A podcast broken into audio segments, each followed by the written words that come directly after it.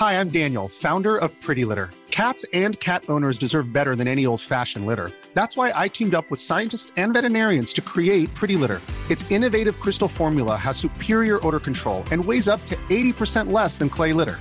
Pretty Litter even monitors health by changing colors to help detect early signs of potential illness. It's the world's smartest kitty litter.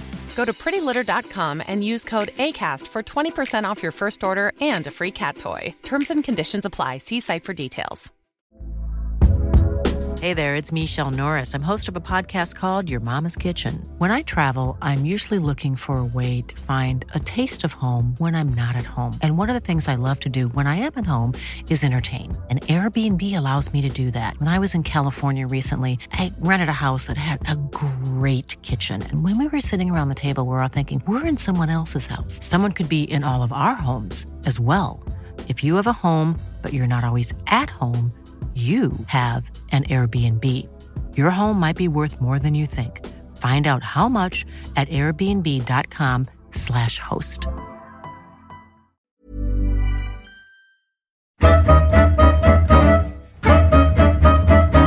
Han är född i Stockholm. Han har vunnit 11 SM-guld i tyngdlyftning. Efter den aktiva karriären driver han idag krog på Södermalm i Stockholm. Han har varit programledare och kommentator i TV. Han har också medverkat i succéprogrammet På spåret och gått till final fyra gånger. Den här veckan hör du den frispråkige Lennart Hoa Hoa Dahlgren i Holmgren möter. Vill du kontakta Holmgren möter? Du hittar oss på Twitter, Niklas Holmgren. Hemsidan niklasholmgren.nu, Facebook Holmgren möter och nu även på Instagram, holmgren.niklas. Tack för att du följer oss på sociala medier. Här, Niklas Holmgren möter Lennart Hoa Hoa Dahlgren. God lyssning. Lennart Folke Roland Hoa Hoa Dahlgren, född den 4 maj 1952 i Stockholm. Tjenare Hoa Hoa. Tjena, jag blev alltså 65 4 maj Ja. och blev pension. Hur Men känns det då? Nej, jag känner ingen skillnad. Jag knegade igår så jag...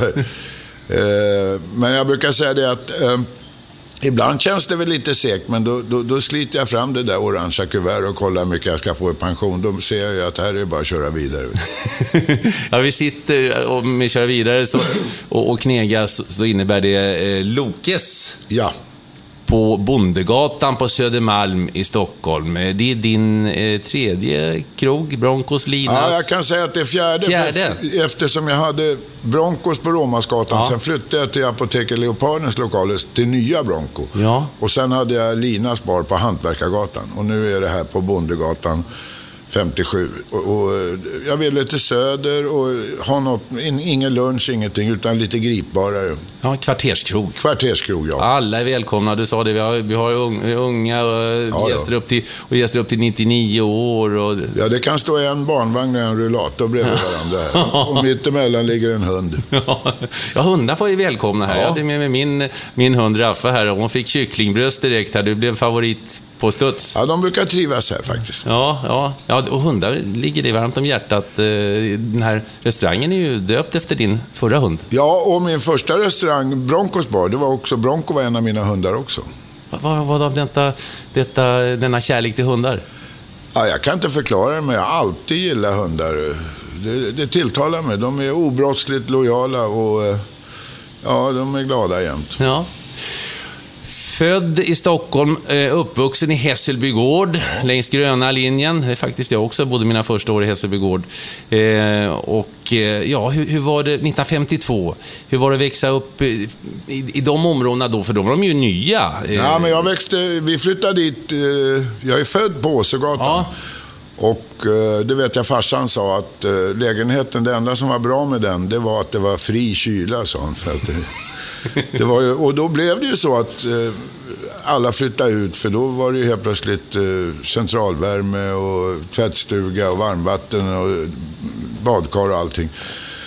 Så att, eh, eh, och det var ju nya områden då. Vällingby kom lite tidigare, Hässelby började precis växa upp då. Hur var det att växa upp? För jag, vet att det var ju barnrikt Ja. eh, och, folk flyttade ju från, som, som din familj då, från innerstan ut till, till modernare lägenheter. Ja, hur, hur var det? Ja, alltså det man kan säga var väl att det var eh, just i Hässelby eller hela Västerort, det var ju fantastisk natur. Vet du. För att vi bara gick runt hörnet så hade vi jättestora ängar och sen så ner till Hässelby strandbad eller Mattessonsbad eller Kanan och Grimstaskogen och allt det där. Så att det som saknas nu är ju just den här spontanidrotten där man går ut. Och, och, först var det innergård och där var det ju fotboll och landbandy och cykling och sen cyklar man ner och simmar i sex timmar och så hem och det. Så att, det var fantastiskt och det är det tyvärr som saknas i dagens läge. Den här spontanidrotten. Mm. Eh, för dig blev det ju tyngdlyftning. Du har 11 SM-guld i, i tyngdlyftning. Eh, eh, hur kom det sig att, att, eh, att det blev tyngdlyftning för dig? För du, fortfarande är ju du den, den tyngdlyftare som, ja, när folk pratar tyngdlyftning så säger de hoa hoa. Än idag. Ja, men det är ju också så att vissa idrottsmän, det är väl om de bjuder på något mer än själva prestationen. Om man kommer ihåg Nacka Skoglund eller Frank Andersson eller eh, Bosse Högberg eller någon. För att det skedde något mer än själva eh, idrottsresultatet också. Det är de som blir... Och det behöver ju inte nödvändigtvis ha varit de absolut bästa. Va? Men, men att jag, jag började... Eh, när, när jag gick då i Loviselundsskolan, men i sjuan då fick jag börja i Ny Elementar i Åkeshov. Mm.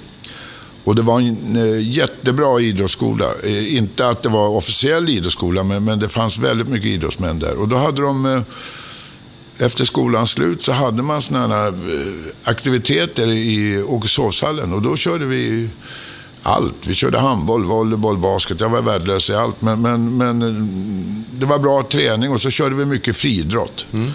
Och så hade de ju ett styrkerum som man sögs ner till hela tiden där.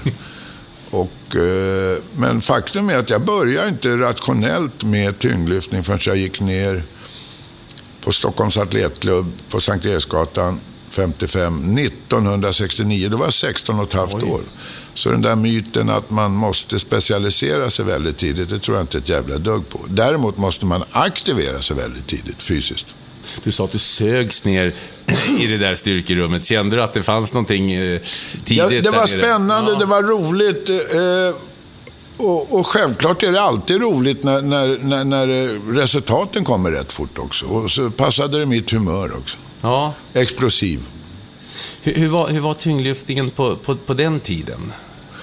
Ja, eh, då var den ju precis på gång kan man säga. Eh, från att vara hyfsad men ingen världselit till att komma in i en fantastisk guldålder när Bosse Johansson och Hans Bettenberg kom och började helt plötsligt slå världsrekord, framförallt i press. Sen i stöt också av Bosse Johansson. Och då, det var ju något fullkomligt sensationellt. Va? För att eh, svenskarna hade ju inte alls varit i närheten av de grejerna. Och efter dem så kom jag och Leffe Nilsson som blev världsmästare och flera andra jättebra lyftare. Va, va, och, och, sen så kom en generation efter oss, men sen har det planat ut väldigt kraftigt. Vad beror det på tror du? Ja, jag tror ju bland annat, det är ju flera orsaker. En av orsakerna är ju att eh, de här, man ska säga, mera knegaridrotterna då, liksom, man får gå ner i en källare och dunka. Eh, och det finns inga stålar. Det är inte så intressant längre. Utan alla vill ju vara Zlatan och tjäna 200 miljoner om året. Ja. Och vem fan vill inte det i och för sig. Men, men Eh, Eh, men, men det har, det, alltså om du ser brottningen och boxningen, de har ju klarat sig lite bättre, även om det är kärvt. Men det beror på att de har fått eh, en mycket kraftigare påfyllning från invandrargrabbar och även invandrartjejer. Och det har vi inte fått i lyftning på det sättet. Men det är ju många, alltså sen blir det ju det att om du tittar i tidningarna. Om du tittar på Sportbladet och så drar du bort alla fotbollsgrejer och alla hockeygrejer. Vad fan är det kvar? Så? Och då är det mycket. klart att det mm. blir inte mycket intresse för de idrotterna. Eh, talang måste du ju ha om du ska bli lyckosam så bra som, som, som du, du har varit. Va, va, hur, hur, kände du att du hade talangen och när kände du det? Du började som sagt vid 16 års ålder och, och, och när du klev ner där på Sankt Eriksgatan. Eh, men hur, hur, hur, märker man talang och hur kroppsligt ska man se ut för att bli en, bli en bra tyngdlyftare? Ja, jag insåg ju tidigt att basket var inte min grej. Hur lång är du? Jag är 1,72. 1,72. Nej. Nej, men jag kan säga, jag vet att jag hade av naturen starka ben. För när jag var yngre så garvade de andra och skrek att jag hade ridbrallor. För, för att jag hade grova lår. Ja. Men sen är det ju så att eh, för att komma upp på världselitnivå behöver du ju både en genetiskt, en fysisk talang, men också en mental talang. Och kunna mala. Mala i början ökar man ju snabbt. Va? Sen kanske ska mala i ett år för att öka 2,5 kilo. Det är där många backar ur. Att du ska kunna gnugga och gnugga och gnugga. Och, gnugga. och en, en eh, som jag hade talang, det var att jag var i princip aldrig skadad. Och annars, om du får skador emellan, då får du avbrott också. Då har du ju ingen kontinuitet i träningen. Hur ska man se ut då? Jag, jag går in på gymmet ibland, men jag har ju såna jädra långa armar, gibbonarmar. Det är, om jag ska ta bänkpress, det är, lång, det, är många, det är långa armar och ska man ha korta... Ja, men jag tävlade i ryck och. Nej, men jag tänkte på, på sådana där grejer. Alltså, på, Ja, det- man det är ju alltså- Gå in på låren innan och sådär. Vad är det som... Har man långa armar så har man ju en fördel i till exempel marklyft. Långa armar, lite längre person brukar ha lättare för ryck. Ja. Uh, och medan stöt är mera, jag är en stöttyp, eh, kortare, eh, bredare höfter, kraftigare buk. Då passar det bra i stöt. Så att det finns ingen maximal perfekt kropp. Va?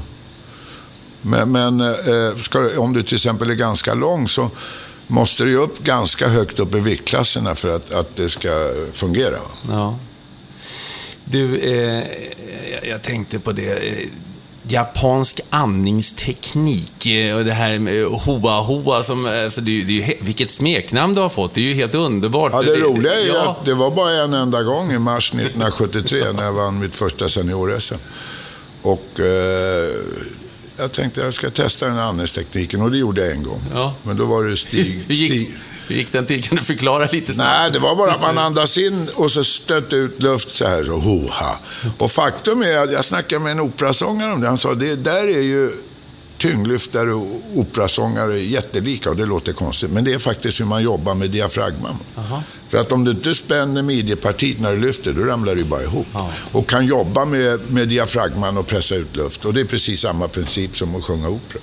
Ja, så bålen och det... det, det Ja, man, man kan trycka ut luft med, med diafragman. Ja. Och eh, mittpartiet, man brukar ju säga det, hur stark den är i ben och överkroppen, är du inte stark på mitten, då har det ju ingen betydelse. Eh, och det där slogs ju upp. Det var ju Expressen hade stort uppslag dagen efter, Hoa Hoa och... Ja, det var Stig Bodin i Expressen Ja. som eh, gjorde den där. Ja. Och sen, eh, ja, det, men det är väl bättre med, eller jag tycker det är bättre med ett smeknamn än ett öknamn. Ja, ja. Jo, det har verkligen blivit, blivit någonting där. Och, och, och, ja, be- berätta vidare hur, hur, hur satsningen såg ut då på, på tyngdlyftningen. Då. Du, du började då vid 16 och som du sa, det gick ganska fort i början. Sen Ja, jag kom ju ner på Stockholms Atletklubb och eh, då fanns en tränare där, Folke Livendal, som nu bor han i Danmark, men jag pratade med honom senast idag och brukar komma hem till mig och sova över, så vi träffas ofta. Och han tog hand om mig, han var jätteduktig för att eh, det gäller ju att tidigt lära in rätt teknik, för när den väl sitter i ryggmärgen, då, där ska den sitta. Va? Men, men, eh, för att om, om tekniken sitter i ryggmärgen, då kan man ju gå ut och bara klappa på i princip, för då gör man rätt reflexmässigt. Men det betyder ju också att om man kört in fel teknik så gör man fel reflexmässigt. Ja. Så han gnuggade med mig där. Och det roliga var att jag alltid gillade att träna och han gjorde ett träningsprogram tre dagar i veckan. Och ett ganska ordentligt träningsprogram. Och jag lovade att följa det där. Och så tränade jag och så tyckte han att jag tränade länge. Men han såg att jag körde programmet. Men det visade sig att jag körde det två gånger samma kväll.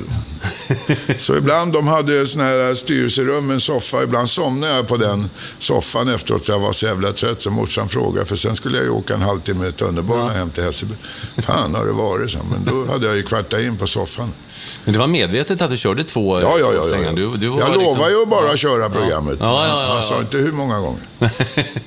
Är det, är det, är det, det är väl så nästan i alla idrotter Hoa, att, att eh, den största talangen är att kunna underkasta, underkasta sig tuff träning. Ja, att, att kunna underkasta sig tuff träning och att även fysiskt tåla den så att man inte får skador. Det är ju den största talangen kan man Hur säga. klarade du dig från skador? Var det, var det, var det att du, genetiskt eller var det tur? Ja, det är klart att till en viss del är genetiskt, men just de där tre åren med allmän fysisk träning var ju en fantastisk förberedelse. Det är därför jag menar att man kan börja aktivera sig tidigt och hålla på med massa olika grejer. Men, men som jag sa, volleyboll, basket, handboll som jag var värdelös i. Men jag fick ju lika bra fysisk träning som de andra. Va? Plus friidrott, plus lite vikter och det. Eh, så att eh, jag, jag lärde mig ju sittryck och sittvändning första kvällen jag kom ner. Och eh, det berodde ju på att jag var så vältränad. Men inte med några tunga belastningar. Och det, var, det gjorde, och väldigt, väldigt smidig då. Och det var det gjorde mycket att jag slapp skador. Och självklart att jag redan från början fick en bra tränare som lärde mig rätt teknik. När kände du att du hade det där, det där lilla extra? Jag tror första gången var... Jag kom ner i januari 69 och sen på hösten 69 var det ungdoms-DM i tyngdlyftning i Blackebergshallen. Och eh, press gick inte så bra, ryck gick halvbra. Eh, men det fanns ett eh, distriktsrekord för ungdomar som var 117,5 och det har jag inte varit i närheten av. Men då började jag på 107,5 kilo och missade. det. Och då gick jag om och klarade det. Och så gick jag på 112,5 och det var svintungt men jag klarade det. Och då hade man rätt, om det var rekord, att begära ett fjärde försök. Och alla trodde det var en dåre, för jag hade ju missat på 107,5. Men då gick jag in och, och, och efter ett jävla bökande stötte jag 118 kilo. Och då kände jag just det där hur jag kan övervinna mig själv. Att, eh, jag har respektlöshet. Va? Och just när, det gällde som mest också, Ja, det där. precis. Det där att jag hade missat eh, 10,5 kilo mindre, det, det fanns inte i huvudet. Jag bara tände till och, och, och, gav allt. Ja. Sanningen är ju den att när man säger att någon ger allt, så man räknar ju med att om man får ut en maximal prestation så tror man att man någonstans mellan 30 och 35 procent av din totala kapacitet får ut då. Det är därför någon i en extrem eh, adrenalinsituation kan helt plötsligt få fantastisk styrka. Men om man skulle kunna ta ut 100 procent, då skulle man inte leva speciellt länge. För då skulle man slita ut sig. Hur gör man för att få ut det där lilla extra? Alltså det där... Ja, det är självklart måste man ju ha ett självförtroende och det är själv... Då måste man ju känna att det stämmer tekniskt också. Det är det första. För att tyngdlyftning är väldigt svår sport. Jävligt svår sport. Det är finmotorisk sport. Och, och eh, det måste ju stämma. Och sen måste man ju gilla situationen av att tävla. Det gäller ju alla idrotter. En del är ju världsmästare på gymmet eller, eller på träningen. Och sen blir de ju stelopererade när det kommer till tävling. Och vissa, som jag då, blir bättre. Så att det, det, var- det var det. det var, du, du kände, du, du, du tände till när det, när det liksom, du fick lite Ja, ju mer kraven Ja. ställdes på mig och ju fler som tittade, ju bättre blev jag. Eller ju mer kunde jag i alla fall ta ut av...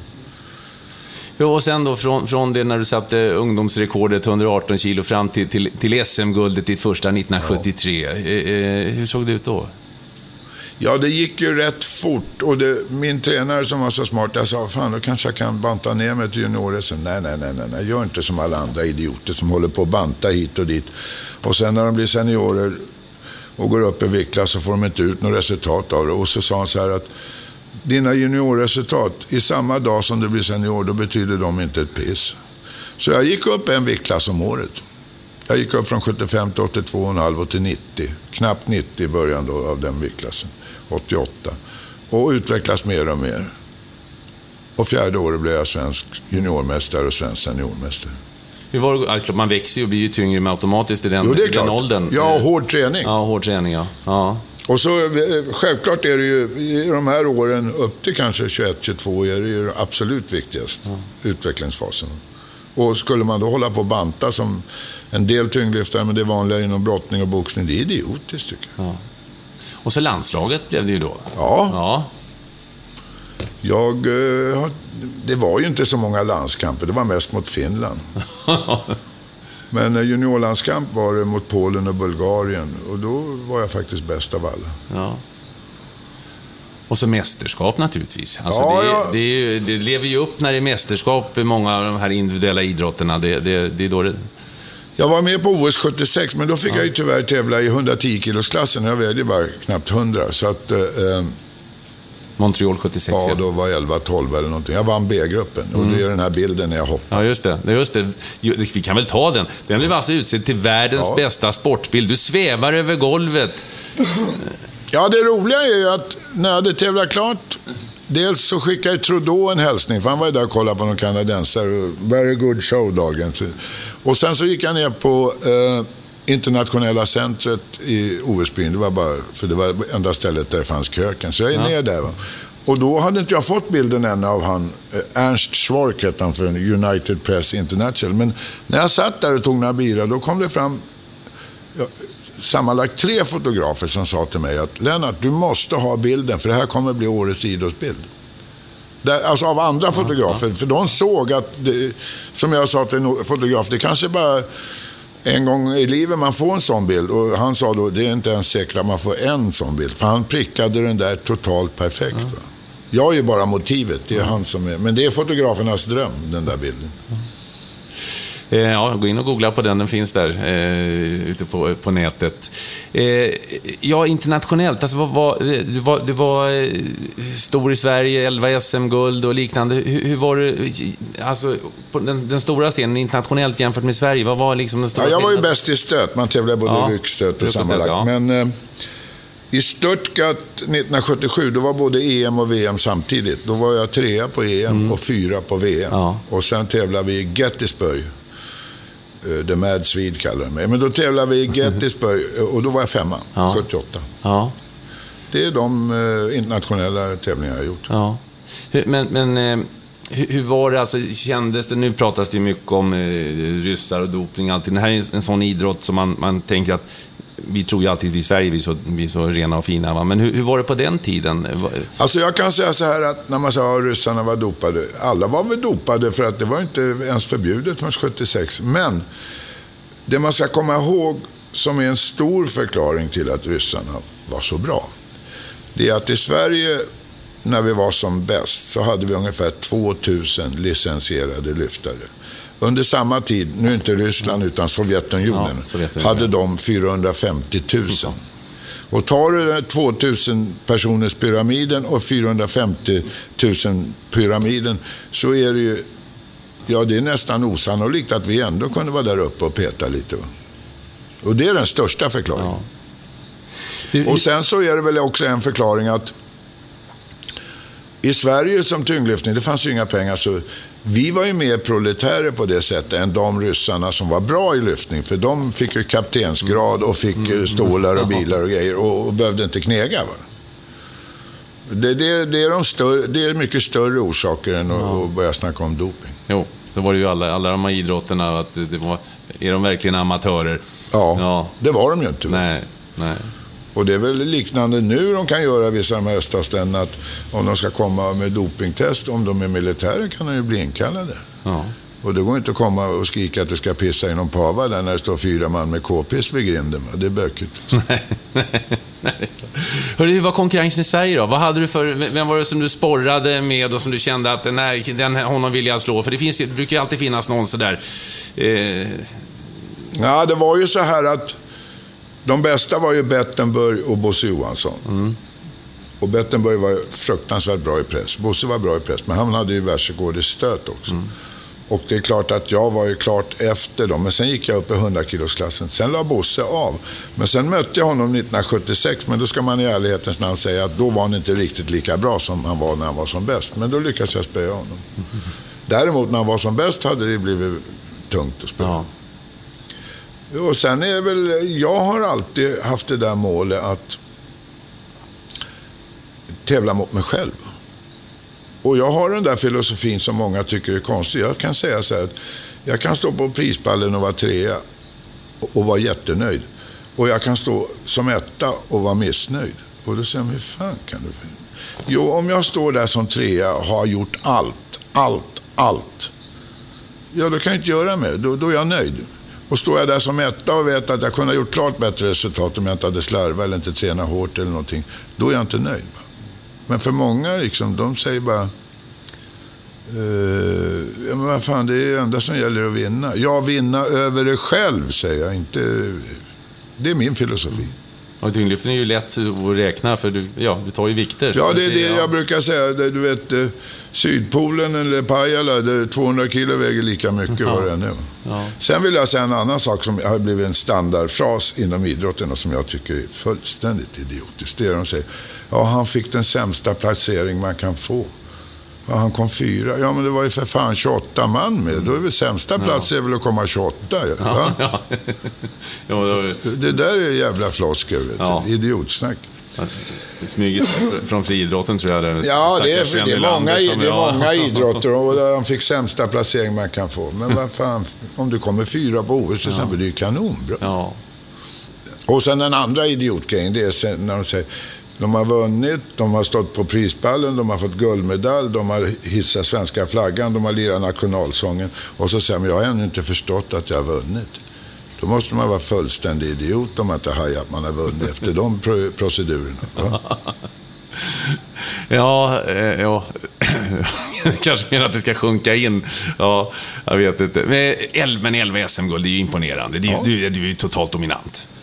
Ja, jag var bra, men det var många, det var flera grabbar som var bra. Bäst var ju då efter generationen, det var ju Leffe Nilsson, för han blev ju världsmästare 78. Mm. Ja. I Gettysburg när jag var femma. Alltså det var viktklassen mm. över mig. Men vi var bra och vi var i A-gruppen och vi var där uppe och dunkade på. Alltså. Ja. Tyvärr är det ju inte alls lika bra nu. Det finns någon hyfsad, men ja, det är, jag vet inte fan vad det är. De ser inte ens ut som tyngdlyftare nu. Ja? Hur menar du? Ja, man tror att det är castingförbundet som kommer in här eller någonting. vad, fan, vad hände med de här korta, explosiva, saftiga ja. lirarna? Ja, tog de vägen? Men något som faktiskt har gjort att lyftningen har flott, de har väl tappat någon, men också fått fler än de har tappat. Och det är det här crossfit. Mm. Mm. För där ingår ju frivändningar. Ja. Så att eh, crossfit är ju... Och då hamnar de in i det där att en del kanske inte passar jättebra för crossfit utan är mer explosiva men inte så uthålliga. Men då faller de in i lyftningen. Ja. Och där var det en jättebra grej. Mm. När kände du att, att, att, att nej, nu, nu är det bra, nu, nu, nu, nu slutar jag satsa? För det, det är som sagt, när man ligger på den nivån som du gjorde så är det ju, det är ju ett heltidsjobb. Ja, det var ju vad man kan säga slutet 78 så mm. kände jag, jag var precis lika bra form. Det var efter Gettysburg där och sen så efter det så kände jag, jag var precis lika bra form. Men det var inte lika roligt, jag brydde mig inte. Och då blev allt jävligt mm. tungt. Ja. För du hade inte den där glöden. Känn, förstod du varför den försvann? Nej, alltså det, det är väl som någon slags form av kärlek där att eh, jag kände att nu har jag gjort mitt. Eh, jag tror inte jag kan bli bättre än så här. Mm. Och, och, det var inte lika viktigt längre. Nej. Sen vet jag ju att eh, du var med och, och, och förde in bodybuildingen i, i, i det svenska folkhemmet lite grann. Det var väl du, Ulf Bengtsson ja, var det, Ricky Bruch ja, var med där ja. också. Berätta hur den, för bodybuilding ja, det var ju ingen som hört talas om. Ja, det var, hade ju funnits redan 56, 57. Ja, men, men, i Sverige var det ju ganska okänt. på 70-talet så blev det ju en fantastisk raketgrej där. Att jag tävlar i bodybuilding, det är för att jag jag ville inte sluta träna. Nej. Och eh, eh, Jag tänkte jag måste göra något nytt. Och sen så, eh, ja, när jag lyfte så var det något jag gillade. Var när de sa, vad fan ska jag på den där vikten att göra? Du har inte en chans. Det där klarar jag aldrig. Då blev jag vansinnig och mm. rusade in. Mm. Och då sa jag, nu ska jag satsa på bodybuilding. Nej, du har fel kropp för det. Det där mm. grejer du aldrig, så. Ja, och då tände jag ju till. Och tänkte då, och införskaffa då mycket kunskaper från Uffe Bengtsson, Christer Eriksson och flera. Och, och sen så, jag var bra alltså. Jag vann Svealand, jag var trea på SM. Trea på SM, ja. just det. Ja. Så att, eh, och det gjorde jag några år, mest för att se att det funkar. Sen slutade jag eh, med det, kan man säga, 82. Men eh, jag har aldrig slutat träna. Jag har tränat 52 år nu utan uppehåll. hur känns kroppen förresten? Känns den bra? Alltså, ja, för att jag menar, du har ju hållit på med bodybuilding på yppersta nivå, tyngdlyftning. Eh, alltså, Ja, det, det, är ju inga skador, men det är om man ska säga nernötningar. Mm. Knäna är inte på topp och axlarna. Men man kör mera med maskin och grejer. Men jag är 65 bast. Men vad fan. Jag kan ändå stå, som i lördags knegade jag 12 timmar här. Då står ja. jag 11 ungefär. Ja. Så går jag mycket. Men det är klart, på morgonen är man ju 95 sang lång när man vaknar. men, men, sen får man rätta ut sig. Vet. Men, men, men jag går mycket, det gillar jag. Ja. Hur mycket lyfter du då? Hur mycket tungt lyfter du idag nu när du har blivit eh, pensionär? Alltså, för det första så, tyngdlyftning, det, det är många, många år sedan. För Ja. att tyngdlyftning är en underbar tävlingssport, men jag tycker att den som motionssport är värdelös. För att det kräver ju, alltså muskulärt kan du faktiskt utveckla musklerna länge. Men jag menar, det som försvinner först, det är elasticiteten i lederna, ligamenten och det är handleder, armbågar, axlar, knän, ljumskar och sånt. Som är en förutsättning för att kunna göra bra lyft. Va? Och min eh, filosofi är ju att dels att gör något ont så kör jag det inte. Va? Som bänkpress kan jag inte köra längre. Jag var en jävlig bänkpress, men det kan jag inte köra. Och, och sen så tänker jag så här att det värsta som kan hända mig, det är att jag inte kan träna alls. Och då ser jag till så att eh, jag inte pajar. Och jag har ju den där fördelen att jag har lyft så mycket en gång i tiden så jag behöver inte hålla på och böka med några vikter nu. En del säger fan vad lätt det kör. Men fan, jag, körde, jag var stark på 70-talet, det räcker så. Vad, vad är lätt då? Man säger, vad, vad, ligger, vad ligger grejerna? Ja, det är väl tungt för en normal människa. Men, men, men det, det, ja, jämfört med Ja, förut ja, så är det ju... Men där, sen är det ju så att har man kört tyngdlyftning som, där det gäller ett ryck och en stöt, eller man gör en knäböjning eller en pressvändning, så får man fantastiskt bra fiberkvalitet. Va? Mm. Eftersom du forcerar upp det. Och det gör att då behöver inte jag köra så tungt. Sen är, anser jag att det är ju om man redan har en form. Så är det så att mellan att träna mycket och träna lite, det är inte så stor skillnad. Den stora skillnaden, det är mellan att träna lite eller ingenting alls. Så att där, men jag kör tre dagar i veckan. Och sen går jag, som sagt. Jag tänkte på det, eh, Lennart, eh, det här med bodybuilding. Känns som du, jag menar, du är ju en showman, även om du, på ditt sätt är du en showman, med, med, med, du, har ju, du har ju en härlig speciell karisma. Eh, men just att visa, alltså, för det är ju mera show, du ska stå där uppe och visa upp det och det handlar om utstrålning, och vad jag förstår, även om jag inte har tävlat- i bodybuilding, så, så, så eh, gillar du det där att, att liksom stå Alltså där? man ska ju komma ihåg att det är ganska komplicerat bedömningssystem och det vet jag ju för att jag har ju dömt tre SM, jag har ju dömt nordiska, jag har ju dömt, jag hade till och med proffsdomarlicens att döma och jag har dömt två VM i fitness och jag, så att eh, eh, det är inte, alltså det, det är simhopp. Ja. Konståkning, förstår du? Det, det är många sådana där bedömningssporter. Va? Och en, en liten del bedömningsfaktor också i boxning eller brottning till exempel. Jo, ja. Tyngdlyftning är det knappt någonting, men i dem är det. Så att det, det är ju... De flesta idrotter har ju ett berättigande. Och, och, och sen kanske man säger att de gör inget, men det det är ett fruktansvärt arbete för att, att komma upp Ja, där ja. på scenen. Ja, men så står där, så står de ju bredvid varandra och spänner Ja, men det är musklerna. som jag sa, det är mer komplicerad bedömning än man tror. Va? Ja. Och det krävs... Eh, Men måste gilla att visa upp sig i alla fall, annars de Ja, inte- det handlar väl om i alla idrotter för fan. Va? Jag menar, det, det, var- det, det var jag inne på förut. Antingen blir du bättre inför publik eller så blir du sämre. Va? Men alltså något som jag vill betona det när de sa Ja, jävla show du körde. Ja, men för mig är det ingen show. Jag är sån här. Om jag skulle tänka på att nu ska jag köra en show, då skulle jag aldrig kunna prestera de resultat jag gör. Utan eh, jag är sån här. Det är, kom ner när jag tränar om jag går på en tung vikt. Det är samma sak. Jag är sån. Men det tror jag också det som folk gillar, för de kände att det var jag. Ja. Och samma när jag var med På spår och grejer, det var jag. Det var inga eh, pålagda grejer.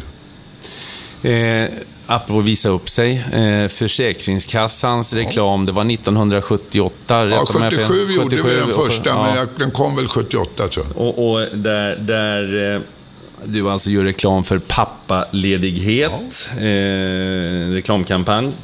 Eller barnledig pappa, eller vad den kallades för.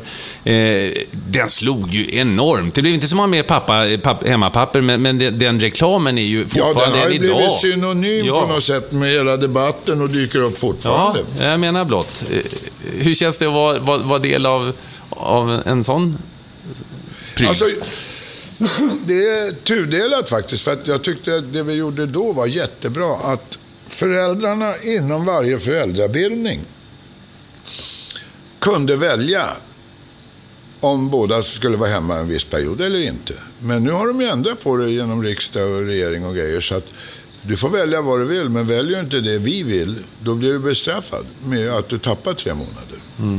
Så att vad de har gjort är nu, det är att de har tagit bort mandatet från varje familj att inom sin familj välja vad de vill göra. Och det är inte ett jävla dugg demokratiskt tycker jag. Och det har jag aldrig varit med och gjort reklam för. Du har inte varit pappaledig heller? Nej, Nej. men eh, det var ganska enkelt att förklara det därför att Lina är född 28 juli 1990. Och vi hade ju restaurang ihop, Katrin och jag. Och vad hände då? Jo, då välde lågkonjunkturen in som en jävla eh, järnknytnäve över allting. Och då hade vi restaurangen och eh, ja, jag lagar ju mat. Och eh, jag kan ju inte amma, så att eh, jag menar, det var... eh, Och det var ju den principen, det var ju sånt vi gjorde reklam för. Att, att I det läget var det ju självklart både för henne och mig att det bästa för familjen, det var att jag knegade. va. Annars hade det blivit kaos på krogen och jag hade ändå inte kunnat amma henne hemma. Hur, hur kom du in, hur kom du in på, på, i krogvärlden? Alltid gillar att laga mat. Ja. Alltid. Syrran och jag, hon är ett år äldre. Vi höll ju på redan från vi var 6-7 år. Och vi fick ju, morsan och farsan sa, ni får labba mycket när vi är lagt er så ni inte bränner er på spisen och ni måste diska upp allting efteråt. Och i början var det ju enklare grejer. Man avancerade väl från en sillmacka till att göra sockerkaka när man kanske var 7, 8, 9 år. Den där stilen. Men alltid, och det var roligt för att och det är en av, självklart är det ju bra att kunna laga mat och man kan försörja sig som jag kan nu. Men en annan talang med att laga mat, betydelse som jag verkligen gillade var jag att till exempel söndagar hemma i Hässelby. Och vi var ju ett stort gäng lyftare och några styrkelyftare och någon bodybuilder och så här. Och istället för att gå upp på puben och käka eller någonting, då sa jag, men då lägger vi 30 spänn var. Och så lagar jag mat. Och alla gillar, och så köper jag mjölk och bröd och grejer. Och då samlas vi hemma hos mig och så stod jag och brassade käk. Det kunde vara spagetti med köttfärssås eller kalops eller någonting. Och så käkade vi alla grabbarna och sen spelade vi kort och umgicks. Och det var underbart just att sitta och, som de är bättre på i medelhavsländerna och neråt, att umgås runt måltiden. Istället för att alla sitter och gräver i varsin sushilåda eller pizza eller någonting. Hade jag brassakäk och då sa de, åh det är synd om dig, du har ju stått två timmar i köket. Det är inte ett jävla dugg synd om mig, så jag gillar det. Men just att få samla alla. Va? Ja. Och det var bara jag som kunde laga mat. Och då för 30 spänn så det var inga pengar alls då jämfört med vad det skulle ha kostat att gå på krogen. Och det här var mycket bättre. Och sen som jag sa, så lirade vi kort efteråt. Ja. Hur gick det vidare sen då? Ja, sen... eh, Ja, för det första när man satsar hårt på tyngdlyftningen då fanns det ju inget utrymme för något annat än det. Och sen så var det där bodybuilding. Sen fick jag ta över serveringen på Atlas Gym som Uffe Bengtsson ägde. Och körde det i ett år. Och sen flyttade han till hälsostudion på Luntmakargatan och då hade jag det i ett och ett halvt år. Sen så kommer jag ihåg jag var på Solvalla en gång och då var en polare till mig, Björn Wigert, då sa han så här, för han och hans farsa hade kebab och hamburgeri till Kungsträdgården. Ja, sa han så här, jag undrar hur mycket de skäl av mig idag, så. Vad fan är det för... Jo, men det är ett jävla skälande och koll. Jag har ingen koll, så. Bra, så jag. Ge mig mer pröjs än du någonsin har gett någon annan så ska jag se till så du tjänar mer pengar. Och det där var alltså en verksamhet som 86-87 ibland kunde omsätta 80-90 tusen på en dag. Så det var full rulle. Och då hörde jag efteråt att de hade sagt att han kommer aldrig klara det där. Men efter en månad sa de, vi kommer aldrig klara det här utan dig. Så. För jag är duktig du? på sånt. Ja, ja, ja. Och jag jobbar som ett svin. Ja. Och jag ville köpa en krog, men det, pengarna räckte ju inte. Men jag jobbar, jobbar, jobbar, jobbar, jobbar, tränar, jobbar, jobbar långa, långa pass. Fem, sex, ja, fem på månaden i alla fall. Och sparade mycket pengar. Och sen så jobbade jag på vintern, jobbade och diska och hjälpte till lite på eh, Queen Anne, eh, min polares restaurang. Bara för att det inte skulle behöva ta av det här kapitalet. Och sen hade jag på gång att få arrendera första Broncos. Men jag hade inte tillräckligt med pengar. Men då jag gick, fick jag gå ner, fast jag inte ville, men gå ner och sköta om kebaberiet och det ett år till. Men sen fick jag och Katrin, som jag har linat med, vi fick arrendera det av Kivanch, en turk, för det var turkisk restaurang. Men då kände jag Hayati Café och många, så de gick i god för mig. Och då jobbade vi i början, det låter vansinnigt, men 400 timmar i månaden. Vi hade både lunch och middag och så sov vi på krogen. Oj, oj, oj. Och sen så eh, efter tre månader så... Alltså när man arrenderar den stora tillgången, det är ju den egna arbetsinsatsen. Och så jobbade vi några månader till. Sen kunde vi, så fick jag ett lån, och, eller vi ett lån, och sen så kunde vi lösa krogen.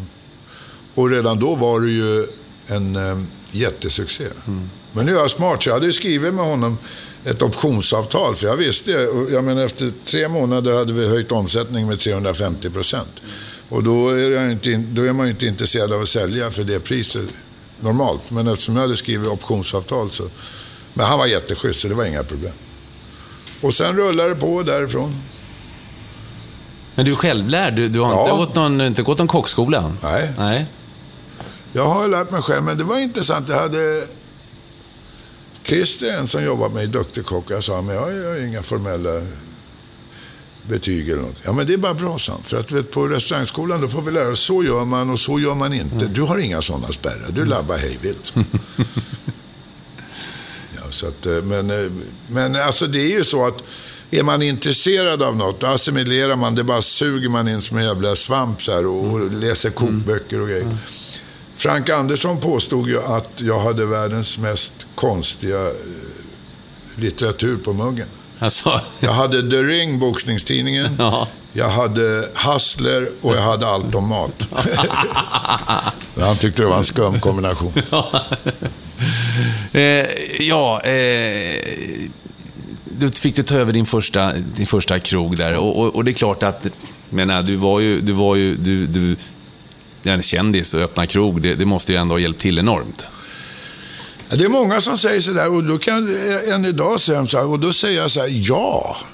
Jag har en större förmåga än andra att dra hit folk en gång. Mm. Men när jag har dragit hit dem en gång, då måste jag vara bra också. Annars kommer de inte en andra gång. Utan då talar de om att, vad fan, det där var inget, det var kul att se honom, men det var inget att ha det här haket. Utan jag måste vara bra, annars kommer de inte en gång till. Och de talar inte om för andra att det är bra. För ryktet gick ju, eh, jag visste ju långt innan jag var på Broncos första gången att det var HHs restaurang och man får stora, man får mycket mat. Va? Jag är lite yngre än dig, så man jag var väl tonåringen. Ska vi? Ska vi käka? Ska vi på Broncos? Ja, det har alltid varit grabbkrogar, mina krogar. Ja. Det, det, ska jag erkänna. Och man får rejäla portioner. Det, det, det gäller samma nu. Men sen har jag ju då till exempel med kött att man väljer 120, 200, 300 eller 400 och betalar efter det. Mm. Så det är inte så att man måste in där och boxa i sig en 300 eller 400 gram och pröjsa för det fast man bara orkar halva. Utan då tar man nog mindre. Va? Ja. Eh, eh, när, när du öppnade då din första restaurang, vad, vad, vad, vad, vad var din strategi? Alltså bra grejer. Och jag brukar aldrig prata om billigt eller dyrt, men jävligt prisvärt. Mm. Vad du får och så priset och att det då är prisvärt. Och en miljö där vem som helst kan komma dit. Inget att man måste vara poppig eller ung eller att man måste ha kostym eller att det är bara den stilen som bara fotboll eller bara, ja du vet, en gruppering utan alla stilar. Mm. Och jag går ju i bräschen där och är mig själv liksom. Mm ser för det mesta ut som en luffare. Men du vet, en del då till exempel som har krog och om de står i köket, då ska de slita på sig någon fin kockjacka och rena grejer när de går ut till folk. Jag kommer ut med bruna bönor på förklädet. Men det gillar svensken. Ja, ja. De gillar att se ja. att det här är ingen jävla bluff. Nej. Här är ingen som bara frontar. Nej. Han står där inne. Det är därför han har bearnaisesås på örat. och så husmanskost. Ja, husmanskost. Ja. Ja, alltså jag, jag brukar säga, ja sätter en heder i att försöka ta en svår sak och göra den enkel. Mm. Och många nu när de håller på med matlagning, då tar en enkel sak, gör den svår, eh, drar ner portionen till en tredjedel och höjer priset tre gånger. Va? Och så slänger de på någon jävla ramslök eller någon sån här skit som inte jag vet vad det är, bara för att kunna ta riktigt mycket pröjs. Och jag hade kunnat vara programledare i ett par matprogram. Jag hade kunnat vara domare och jag, de har varit på med, ja. Två för, bokförlag har varit på med att göra kokböcker. Men jag sa nej, det är för mycket. Det är för, det är för sent. När Tina kom och de här, då var det ju bra. Men jag menar nu, om jag knegar 12 timmar och kommer hem och sjunker ner i fåtöljen och slår på burken. Nu fan står det någon jävel där och färserar en lammrygg eller någonting. Ja. Så att, eh, du vet, det är för uttjatat. Ja. Tycker jag alltså. Och för mig räcker det. Jag har alltid sett till så att jag har en försörjning. Mm. Då behöver man aldrig liksom hora ner sig. Det skulle jag inte göra ändå i och för sig. Men, men eh, det här är min försörjning. Tycker inte att något... Och jag är inte en sån här som... Även om jag var en tävlingsmänniska, men jag har absolut ingen behov av att synas och publicitet och grejer. Utan jag är trygg i mig själv och jag trivs att vara här. Så att jag har, men just det där med matprogram och grejer, jag tycker det är nog groteskt. Har du inte varit sugen? Jag menar, du som går fram, går igenom rutan dessutom, va? det har vi ju konstaterat, vi kan komma väl till det sen. Men, men har du inte varit sugen på att se vad fasen tänk och göra din, din form av matprogram? Och... Ja, det, jo, det, alltså, det har väl varit, men, men vad jag menar är att det skulle ju bara drunkna i en uppsjö med program. Förstår du? Det, ja. det, det, det, drunknar i... Men hade du drunknat verkligen Hoa? Tror du det? Ja, det är möjligt. Uh, det vet jag inte, men, men jag tycker rent allmänt att det, det, det, är så fruktansvärt mycket matprogram. Har du inte reagerat själv Jo, ja, jag tittar någon gång sådär när någon kompis som Glenn Strömberg är med eller sånt där. Men, annars men man ser ju inte. trender också. Mm. Nu är ju trenden på, på, både ettan och fyran. Nu ska det vara någon lirare med, med någon löjlig hästsvans som står och gör raw food. Det är ja. nya grejer. Man. Nu, nu, är det så jävla poppigt med ja. de här vegankäket. Ja, ja, det, det, ja. Och raw food. Men du har vegetariskt på din meny också här ser jag. Ja, jag tittade jag utanför när jag väntade på tvungen, ja. Men det är motvilligt. ja. Ja. ja, hur ser du på det där? Har det blivit mycket... Där du bor nu på, på hipstersöder ja, så är det väl nästan bara vegetarianer? Ja, många. Ja. ja. Jag tycker de är patetiska. Alltså, jag har ju polare både män och kvinnor som har varit vegetarianer i 30-40 år. Och det är av en övertygelse. Ja. Men det här är ju bara en trend. Det är bara en trend. Alltså. Och då blir det ju löjligt, tycker jag. Och det är samma med mediafolk. Jag vet när det här matkultur fanns runt hörnet. Det var ju mm. mycket ja, artister och mediafolk och det. Och jag sa, det var det mest patetiska jag sett. För de rökte, de söp och de knarkade och så var de vegetarianer. Har du hört något löjligt?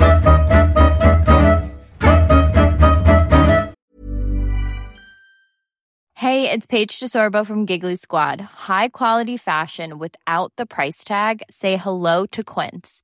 I'm snagging high-end essentials like cozy cashmere sweaters, sleek leather jackets, fine jewelry, and so much more. With Quince being 50 to 80% less than similar brands. And they partner with factories that prioritize safe, ethical, and responsible manufacturing. I love that. Luxury quality within reach. Go to quince.com slash style to get free shipping and 365 day returns on your next order. Quince.com slash style.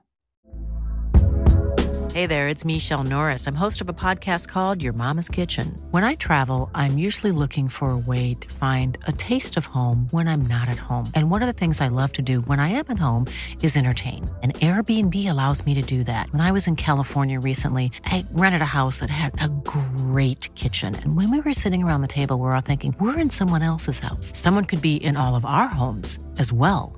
If you have a home, but you're not always at home, you have an Airbnb. Your home might be worth more than you think. Find out how much at airbnb.com/slash host. Since 2013, Bombas has donated over 100 million socks, underwear, and t-shirts to those facing homelessness.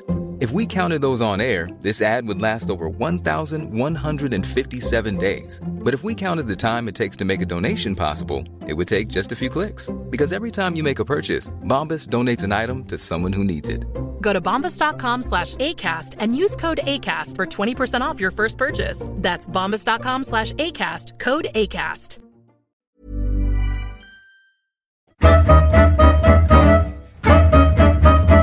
Jag läste någon artikel här om att aldrig, aldrig väster om, om Götgatan eh, numera. Du, håll, eh, du håller på den här sidan, eh, Sof, eh, Sofia, Ja, jag Katarina. går ju och tränar på Högbergsgatan. Du gör det, ja. Men jag tycker att det här är bästa delen ja, på Söder. Ja.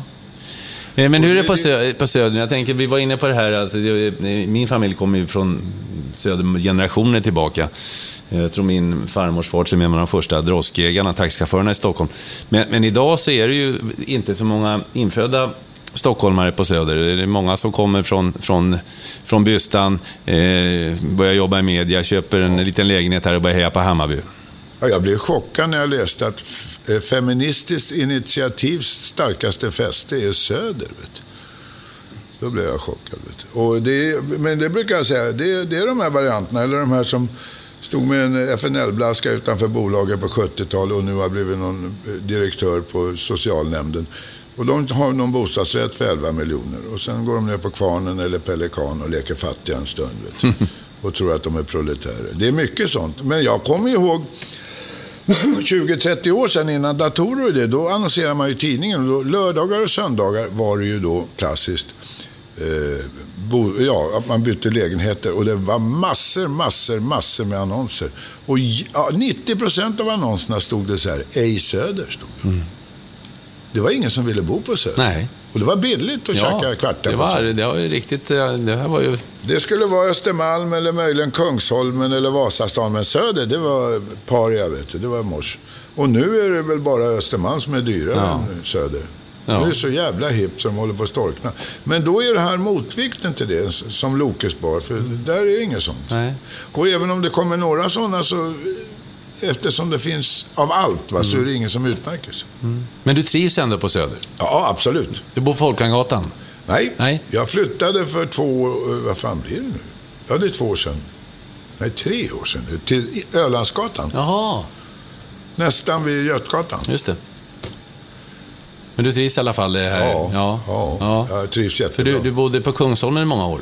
Många år, men jag ville ju eh, att Lina skulle växa upp på Kung, Kungsholmen, för det är ju rena Sörgården. Mm. Ja. Det är mera drägg här på Söder, vet du. Ja, men det är det ju, vet du. du. Om du glider runt Medborgarplatsen och Björns trädgård och lite av varje och lite skummar och kommer in mycket mer skit från förorterna på helgerna också. Kungsholmen är mycket på det sättet. Det är tråkigt. De går ju, går, där går de ju och lägger sig halv åtta på kvällen. Det, det bryter jag ihop för. Men annars. Så när hon blev 16 då kunde vi flytta hit. Men eh, det var jättebra i skolan och allting. Det var lugnt och fint och då tyckte jag det får det bli så. Och sen så eh, Rålambshovsparken för hundarna. Du, Broncos bar, eh, eh, varför gjorde du av med den för? Den var ju, liksom, den var ju, så, den var ju så förknippad med dig. Jo, men det blev fabrik, vet du.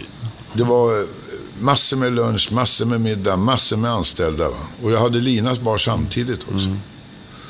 Och det blev inget kul. Jag tjänade en jävla massa stålar. Det mesta av det har jag i och för sig gjort slut på. Men jag tjänade mycket stålar. Men nej, det blev fabrik. Sen är jag eh, projektman. När jag är väl klar med ett projekt. Jag skulle aldrig vilja lämna ett projekt om det var att jag misslyckats. Men eh, när jag lyckas kan jag lika bra lämna. Jag brukar säga det att jag kan göra uppfinningen men jag har ingen lust att sitta och stansa ut den 10 000 gånger om dagen. Va? Det får någon annan göra. Utan, eh, jag kände jag var färdig med det. Jag tyckte det var, även om jag tjänar mycket stålar, det blev fabrik. Det här är intimt. Va? Det var inte mitt sätt att driva krog. Och jag lagar ju aldrig mat nästan, utan jag får bli som personalchef och bankdirektör och vet du fan, och kurator och alkoholläkare och allt möjligt. Och då hade jag Linas kvar, så gick jag till Linas bar. Och det gick hyfsat, men inte jättebra. Men det rökade jag upp blixtsnabbt på ett år. Ökade omsättningen med 65 procent. Så att...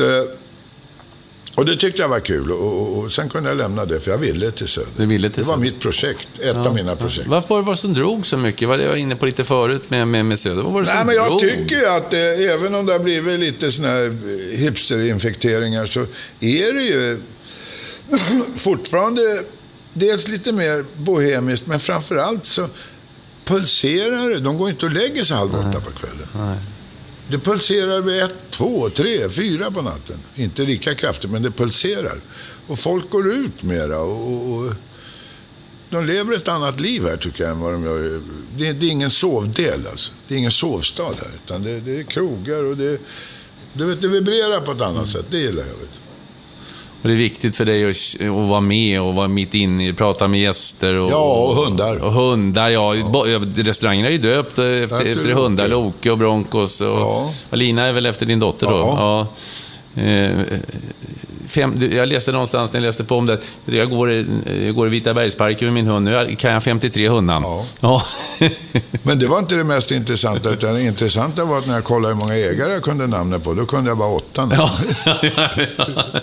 Jo, men det är, det är Frittes matte som har brutit benet. Va? Ja. Och det är Lassis husse som uh, krökar ner sig. Du förstår, det är sådana grejer. Men jag vet inte vad Lassis husse heter. och ibland var det folk som sa att de morsar du inte. Ja, Jaha, förlåt. Då hade de inte hunden med sig. Nej, nej, nej. Du... Då, då missar jag dem. Ja. Men eh, har du någon hund idag? Nej, Nej. bara alla som kommer in. Men jag har många stammisar. Ja, ja, ja. ja. Holly kommer nästan Ja. varje dag och får käk. Och... ja. Både... Du är inte sugen på att skaffa någon, någon, någon ny? Jo, det är jag ju i och för sig, men... Ja, du vet, man, Loke och jag, 15 bast och man har kvartat ihop och promenerat ihop och han var ju aldrig kopplad. Vi var ju ett par, så att säga. Så att, det tar ju tid. Men jag ska erkänna att jag har ljugit flera gånger och sagt aldrig mer hund, för jag blir så jävla knäckt. Men det brukar gå några år så dyker det upp någon och börjar sprattla bredvid benen. Så. Eh, ja, sen, sen, sitter vi, när vi sitter här på Lokes eh, och vi pratade lite innan här, så, så är det ju det är, ju, det är ju väldigt mycket boxning. Ja. Väggarna är fyllda med boxningsbilder. Ser... Och hundar. Och hundar. Hundar och boxar, det är te... boxning. Ja. Det, är te... det är en bild på Muhammad Ali här, med signerad. Och det är Plutten Persson och det är Floyd Patterson och det är... Ingemar och Risberg. I, i Risberg och Högberg och Ingmar Johansson. Ja. Där är det faktiskt en tyngdlyftningsbild. Ja. Men, men eh, boxning, vad var den denna? Du är ordförande i Punschpralina. Ja. Jag har varit tio år. Ja, och berätta om Punschpralina ja, förresten. Det var Börje Dorsch som, mm. och det är lite sån här ordvändning. En del punschpralin är karamell, men punch, det är ju ett slag. Va? Mm. Så att det är lite ordvändning då.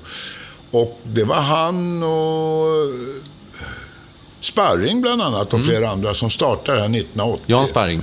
Ja, mm. för att ja, stödja amatörboxning och försöka få tillbaka proffsboxningen till Sverige. Och I början var det väl lite mer att de marscherar med plakat och lite grejer. Så här.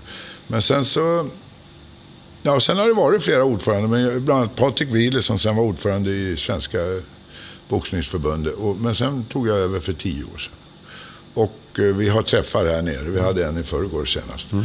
Och, och, så har vi en egen tidning, jättebra tidning, mm, som kommer ja. ut fyra gånger om året. Och vi har en 200 medlemmar. Och så försöker vi stödja svensk boxning. Vi, priser skänker vi och eh, vi har sponsrat med kläder till både herr och damlandslagen. Nu håller vi på att satsa på något som annars kan bli en katastrof. Att eh, det är en ganska stor naturlig avgång av domare, men det fylls inte på från andra hållet. Va? Och hur bra de än är, fightarna, killar och tjejer, finns det ingen domare blir ingen match. Så nu ska vi satsa på att backa upp eh, utbildning där. Mm. Vad är detta intresse till, till, till boxning? Ja, boxning är ju en sjuk, nästan pervers filosofi eller princip att man ska dunka på varandra. Men den är ju samtidigt eh, skamligt fascinerande. Va? Så att jag har alltid varit fascinerad av boxning. Och känt många boxare och de kommer hit mycket och jag har varit mycket involverad i det. Både Stockholms AIF och en del med Djurgården och så. Och, eh, så att, eh, och Börje kände jag ju jätteväl. Mm. Och han var en fast, fantastisk karikatyrtecknare. Oh, ja. Han var nästan blind på slutet, men han var ändå... Oh. Sen har jag ju fått här av tecknar-Anders också, så han brukar komma hit ibland. Han var ju också, jag gillar ju boxning. Mm. Och Slas gillade boxning också. Så att det, det har blivit, och Risberg känner jag, Ingemar kände jag väl, och jag Risberg är borta också. Högberg kände jag lite grann. Så att jag har ju träffat många av dem där. Mm. Så att det har blivit att jag, jag var intresserad av det. Ja. Du var aldrig någon boxning, du var aldrig intresserad av att boxas själv? Nej, jag tränar lite men jag har aldrig matchat. Det har Utan man, ska man bli bra måste man välja en idrott. Ja. En idrott måste man välja. Boxning är ju en lite märklig sport. Jag har ju kommenterat lite boxning. Jag har suttit med Börje Dorsch för 20 år sedan och pratat. Det var ju det är alla dessa eh, eh, olika organisationer och, ja. och alltså det, är, det, är ju, det är ju lite skumt, milt sagt. Ja, det är ju kommersiellt. Va? Det är ju kommersiellt. Så att, eh, men det som faktiskt, och det var Ingemar inne på och sa redan när jag träffade 95 någonting. Och då sa han så här, förut var det ju managerna, de kunde liksom, vissa jättebra gubbar möttes ju aldrig. Va? För att den ena managern, de ville suga eh, på karamellen genom att dunka ut lite sämre gubbar. Men nu, de som styr nu är tv-bolagen. Mm. För att det finns sådana enorma pengar i det här pay per view. Så att när de säger vi vill ha honom mot honom och då säger de kanske nej, nej, ja, då kan ni dra åt helvete. Mm. Då får ni ingen tv-sändning. Och då, då, då, pratar vi om att det är en hundradels budget jämfört med ja. pay per view. Det är väl bra för sporten att vi får stora det är matcher? Jätte, och det ja. sa han, det är jättebra för sporten. För att de här tv-bolagen, de kollar ju vilken match vill folk se? Vilken kan vi få mest tittare på? Sen om Don King börjar möta, då säger man, då skiter vi i det. Då, då får inte du dra åt helvete. Så då måste de. Så därför har det blivit fler och fler sådana superfighters som aldrig hade blivit annars. Så på det sättet, och jag menar det är ju där pay per view är väl stort i golf och baseball och alla sådana här grejer också. Du, eh, vad tycker du om de andra kampsporterna som börjar dyka upp? Eh, MMA och allt vad det heter. Ja, det är jag helt ointresserad av. Varför då? Ja, ja, det, det, det är inte minst Är det, är det för att det inte finns kultur och tradition på samma sätt som i boxning, eller? Ja, bland annat om en grej. Jag vet det var ett gäng poliser här och, och, och, och då snackade vi, och de var intresserade av boxning, men så var de lite intresserade av det här i burar och grejer. Och då sa jag, ja men det är för läskigt. Så läskigt är det inte. Jo, och titta upp på läktaren, vilka som sitter på läktaren. Ja, du har rätt, så. Mm. Det är liksom en boxningspublik, det är något helt annat än de som sitter på den där. Det är klart att det finns de vanliga, men om det fluktar upp där så... Många av dem måste väl gå nio för att stänga kåken. Ja, men om du kollar upp så... Det, det är inte min style alls. Så att eh, boxning är vad jag till, tilltalas av. Och det är ju det som punschpralinerna och som Börje brann för också. Mm. Och jag försöker köra det vidare i hans anda. Inte så mycket paragrafrytteri. Det roliga var att det första året jag var ordförande, sen var det årsmöte. Och då sa jag till de samlade, ja, sa jag, för att eh, jag håller inte på att krångla så mycket med siffror, så jag sa att tyvärr måste jag meddela att vi aldrig haft så dålig bokföring. Så. Och då muttrade de, men jag kan glädja er med att vi aldrig haft så mycket pengar som vi har nu. Så då var allt förlåtet. eh, tyngdlyftning då, hur mycket, kontakt har du med den idag? Hur mycket kan du hjälpa den sporten med? med Nej, jag har ju fått förfrågningar både på nationell nivå och sen med klubben, men jag erkänner att jag har inte det intresset. Det, det jag gör, det, dels har jag hjälpt min klubb, Stockholms Atletklubb, några gånger ekonomiskt för att det var lite kris. Och sen arrangerar jag ett lotteri varje år i december. Där vi får in en viss summa till klubben. Det är väl inga jättepengar, men jag tror 5 000. Men jag har också gjort så, det här har jag hållit på med sedan tidigt 90-tal tror jag. Eh, jag har gjort så att eh, jag har sett till så att det blir som en eh, återförening eller en träff för alla gamla lyftare. För jag tycker att man har tävlat och tränat ihop och duschat ihop och sovit ihop och rest ihop och varit ute och krökat ihop och tävlat igen ihop. Och sen pang, pang så bara skiljs man åt. Va? Och det kan vara 10-15 år man har umgåtts. Och då har jag gjort så att, att, eh, och det är inte bara Stockholms Atletklubb, utan det är öppet för alla lyftare. Och då brukar det komma mellan 40 och 45 hit. Eh, första veckan i december. Och, det, och då är det, eh, samlas man här uppe och snackar lite. Så går vi ner i källaren och har lotteri och jag håller i allt. Och jag har alltid extra priser. Och förut hade jag massa olika grejer. Nu har jag bara sprit. För jag märkte att det var det enda de var intresserade Men sen går alla upp här och käkar här. Och det är ett sånt där fantastiskt sorl när man hör alla grabbarna och, och, och kommer ihåg. Och alla har ju en gemensam nämnare. Men sen pratar de inte bara tyngdlyftning. Men att få träffas. Och det, det tycker jag är, och det är enormt uppskattat. Och det blir fler och fler för varje år. Ja. Och att du har den här, här lokalen där Ja. ni kan naturligt mötas också i. Jag har ju haft Ja. den där förmånen att jag är ju den som träffar flest. Eftersom de vet att Mm. eh, kommer de från Skåne eller Norrland eller eh, även Sundbyberg eller Mälarhöjden så kan de åka in till Lelle för han finns där va, oftast. Men eh, mellan varandra, fast de kanske har tävlat mot varandra eller varit på träningsläger ihop och har rest ihop. Så sen pang, 30 år utan att se varandra. Och det, så det, det, och det har vi varje år och som jag sa, det blir bara populärare och populärare. Det tycker jag är kul att hålla på med. Men jag har inget intresse av att vara tränare eller någonting. Du, jag var träffade Ingvar Oldsberg för, för ett par månader sedan nere i Göteborg. Eh, och eh, vi pratade naturligtvis om På spåret. Och jag, jag frågade om hur kunde det bli en sån här succé som det har blivit? Det är ju Sveriges mest sedda tv-program än idag. Då sa han Lennart Hoa Hoa Dahlgren. Han kom in med sin härliga Stockholmsdialekt eh, och, och var kunnig och, och det, det slog direkt. Så att han gav dig en stor, det var det första han sa, en stor eloge till På spårets framgång. Ja, men jag, jag vill betona då att för det första att jag överhuvudtaget var där var ju Ingvars förtjänst. Vi kände ju varandra. Många har ju glömt att han faktiskt började som sportreporter, så det var så jag kände honom. Och sen har vi skojat mycket ihop, han och jag.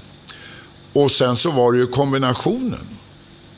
Och det som Ingvar sa själv till mig i något annat sammanhang, att eh, Jag älskar om jag slår iväg en skruvad boll och den kommer ännu mer skruvad tillbaks. Ja. Men katastrofen, sa han, det är när man slår iväg en skruvad boll och den aldrig kommer tillbaks. Så att det var en sparring mellan honom och mig där. Va? Och han serverar mackorna och jag dunkar in dem och sådär. Och, och sen så är jag spontan.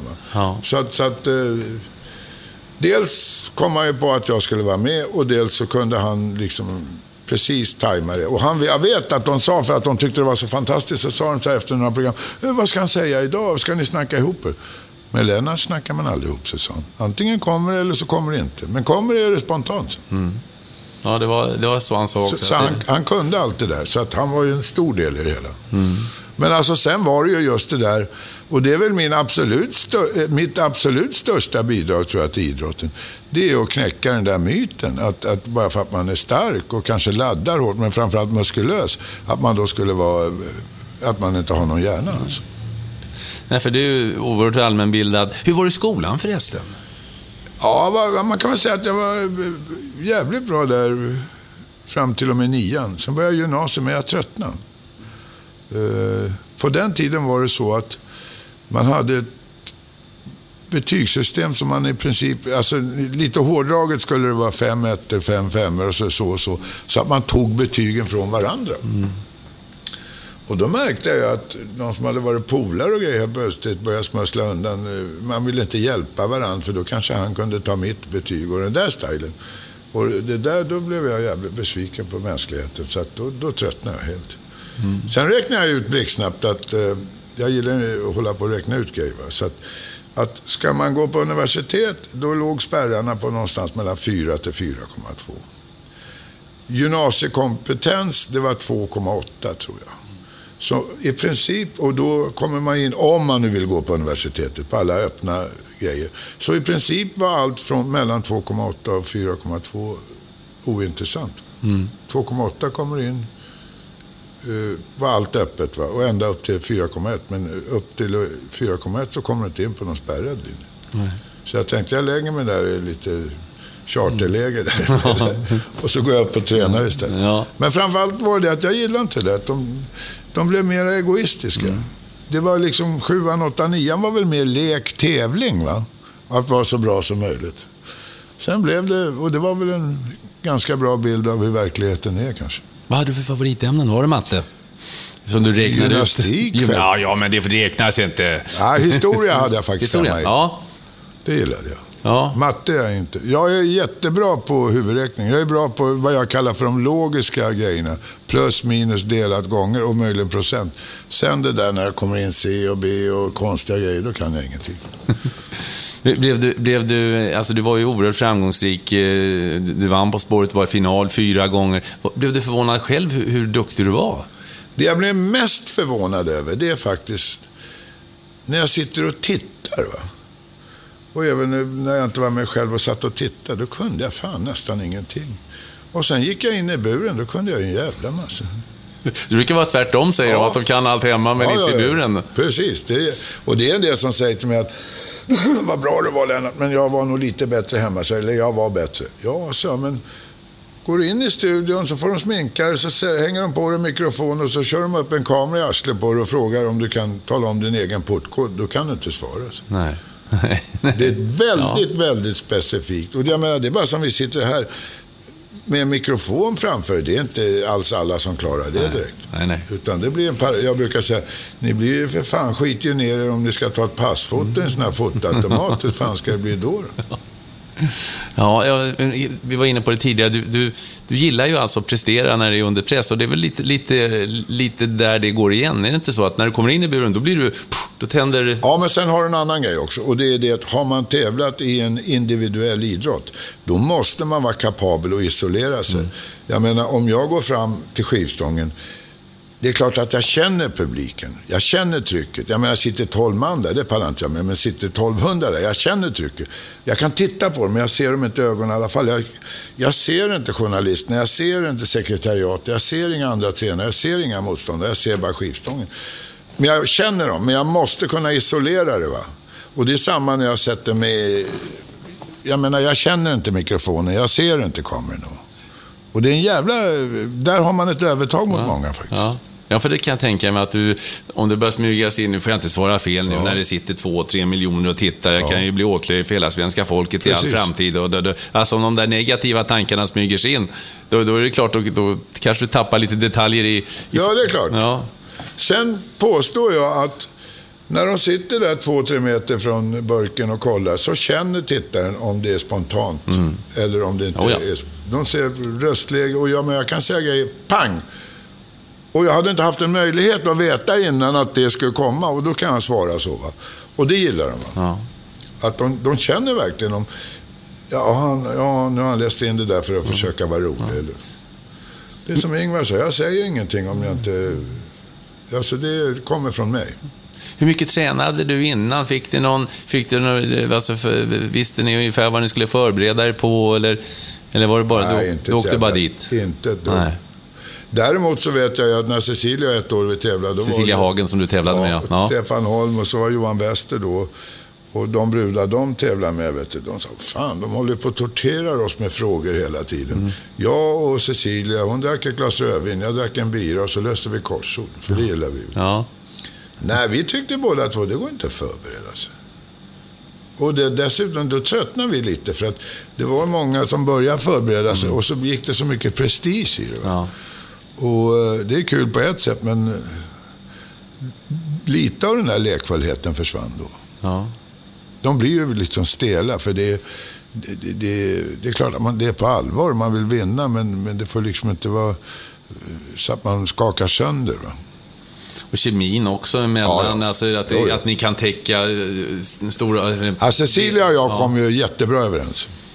Ibland körde jag, någon gång ibland röck jag på en tia och så sa jag att jag bara chansade och hon höll på att skaka sönder, men då visste jag att det var rätt. Va? Men jag måste ju grilla henne. Ja. ja, eh, och sen så, sen så var det ju... Om du fick förfrågan nu att vara med På spåret, skulle du tacka ja då? Nej, jag hade, vi tackade nej för ganska länge sedan, men sen var det ju 25-årsjubileum. Ja, just det, eller någonting. 2013, ja. Och, och, Ja. Då, och då valde vi att vara med och gick till final. Och sen sa vi att nu räcker det. Så att eh, det, det jag tycker nu, om jag ska... De är jätteduktiga, men jag tycker hela upplägget är för mycket ordvitsar och för lite fakta. Det, det, jag menar, jag kan ge ett exempel. På 10 poäng, man ser att man är i Sydamerika. Eh, vi närmar oss en stad som rimmar på eh, namnet på Fredrik Reinfeldts favoritband. Och det hette tydligen Das Bass, så då var det La Paz. Ja, ja. ja. På åtta kunde jag, för jag visste att Simon Bolivar både grundade Bolivia och Venezuela. Men, och det vilket jag tycker är klart mer relevant. Jo, det är Men de annars... tog det på tian för att de visste det här med Das Bass. Pass, ja, La. Ja. Och det, det, det, den nivån... De hade ju en som jag tyckte var rolig, fast den var ju vansinnig. Det, det var... Skänker eh, Amerika en kroppsdel. Ger USA en lem. Jerusalem. Ja, Den var ju i och för sig ja, det var, det var nästan göteborgska. Alltså. Ja. Ja. Men du tittar på programmet idag? Ja, så mycket Ja. jag kan så tittar Ja. ja. Sen var du ju själv programledare. eh, eh, ja, Först har du varit kommentator, det får vi inte glömma här. här, Det var, eh, wrestling, det var ju väldigt... du spe- eh, pop- 226 program. Ja, och väldigt populär. Och du, var, du och Frank som körde... Alltså, det var jag och Bruno Arvidsson Bruno Arvidsson, förlåt. som, som kommenterade, men Frank var med i ganska många Ja, program. Och ja. de lanserade honom i USA. Ja, Och han hatade att vara med samtidigt med mig, för jag körde alltid med honom. ja, ja, ja. Ni, var go, ni är goda polare då? Ja, ja, Så att, eh, men jag var liksom säkrare i studion än honom. Ja. Ja, det, var, det var en grej jag sa en gång. Ja, och Franka lovade att komma nästa vecka och så tittade jag in i kameran och sa, och då vet ni, då är det ungefär 7% möjlighet att han kommer. Och, och då, då sa en polare till mig så här, fan kan du säga så där? Ja, så jag, jag ville vara hygglig, 0 procent, det lät för taskigt. Och det stämde ju 0 procent, för han kom aldrig. Men där gjorde vi Ja. 226 program. Sen gjorde jag eh, för TV21 som var en ganska diffus kanal, men det var han som ägde Bingolotto i början. Ja. Och då skulle det bli en markbunden kanal till och då skulle de ha lokalprogram och grejer. Då gjorde vi Stockholmsspelet och Vikingaslag och då gjorde jag över 70 program där. Och sen gjorde jag Besserwisser, 100 Mm. Just det, program. 2007 på TV3 va? Ja. Nej, TV... TV, 9. TV9 var det. TV9 var det. Ja, ja, ja. Och det var faktiskt jävligt uppskattat. Ja. Men där kommer de här sjuka grejerna. Att de säger ja det är jätteuppskattat från 35 år och till 55 år. Jätteuppskattat. Men det är inte våran målgrupp för våran reklam, så vi lägger ner det. Ja, Det kanske inte bara var det, för att egenproducerat det är jävligt dyrt. ja men det är det. Det måste slå. Men de just det där med målgrupp är jätteviktigt. Va? Att, och vilka kan du sälja det och det och det till? Ja. Jag såg på Eurosport nu, jag satt och tittade på snooker tror jag var. Och då var det reklaminslag. Och då var det reklam för spelbolag. Då var det på samma eh, avsnitt så var det sex olika spelbolag. Ja. Så att, men det är klart, de har ju stålen. Är du, är du sugen på att göra mer TV om du skulle få chansen? Rätt program? För jag menar, du har ju ändå rätt Det mycket- roliga är att de har ju ringt tre år i rad och tjatat om att jag ska vara med i Let's Dance. Ja. Och jag, jag sa, jag förstår inte, jag har ju svarat samma varje år. Det är många som säger så här, ja, ja, ja, men du skulle vara med, jag skulle tycka det är kul. Ja, du skulle ju tycka det var kul. Och jag vet att jag skulle kunna få mycket pröjs, men jag är inte till salu. Det har jag aldrig varit. Nej. Känner inte jag för en grej. Och det var det jag menar med att jag har min försörjning här. Jag behöver inte hålla på och hora ner, men jag har sett till så att jag hatar att vara beroende av någon. Är, är, är, det, är det så att om du skulle gått in i en sån grej, så det är ju väldigt mycket förberedelser och, och träningar och liknande. Att du, skulle, att du skulle också suga så mycket av det om du verkligen bestämde dig för det. Nej, men jag är inte Nej, intresserad. det, är inte, så det, är bara, det, det, är ingen inte- faktor. Det är ingen faktor, nej. Nej. Och det var samma som jag sa om matlagning. Det är klart att jag skulle gå in för det förut, men det är ingen faktor för jag är inte intresserad. Men vissa måste kliva på grejer, antingen för att de är så jävla kåta på att synas, Mm. eller för att de helt enkelt behöver pengarna. Och jag har ingen av de faktorerna. nej. Jag är inte miljardär, men jag eh, behöver liksom inte hålla på och hatta. Om det skulle dyka upp, alltså, hur skulle din perfekta programidé se ut om du fick chansen, Lennart?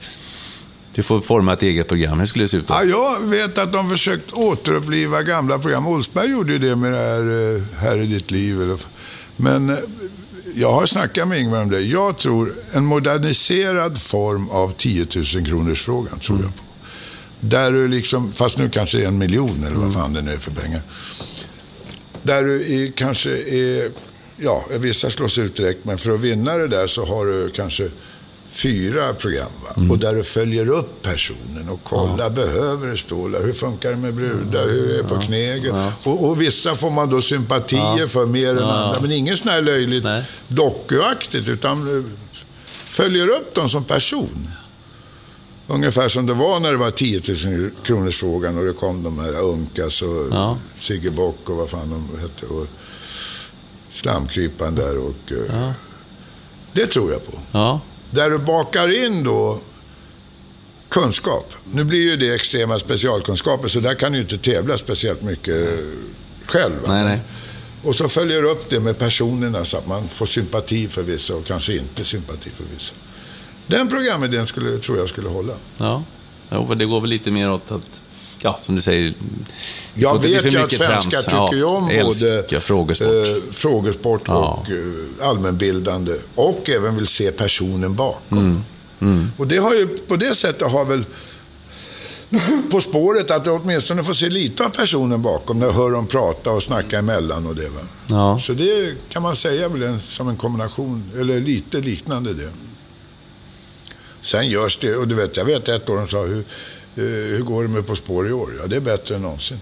Va, eh, har det blivit så bra? Nej, det är inte det att... Eh, det är inte bättre än någonsin, men det är lika bra som förut. Men det väljer ju skit i burken. Så. De gör ju så fruktansvärt mycket dynga. Vet du.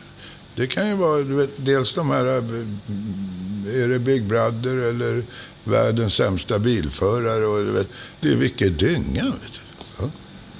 Eh, vi sitter här på din, din krog och det det är, mysigt, det är ombonat och, och, och eh, du ser ut att må bra, Hoa. Ja. ja, du ser väldigt fräsch ut. Eh, som nybliven 65-åring dessutom. Ja. Eh, har, har du några liksom, visioner, någonting som du tänker, något projekt eh, som, du, som du går och, och, och när? Nej, jag, jag ska erkänna, sa till en polare igår senast. Ibland ser jag projekt, den där krogen går inte bra, eller den där lokalen skulle gå att bygga om. Men då brukar jag örfila upp mig själv, för jag menar, det får fan räcka. Jag har Mm. hållit på. Så att eh, det är väl inga jättelika projekt, det har jag inte.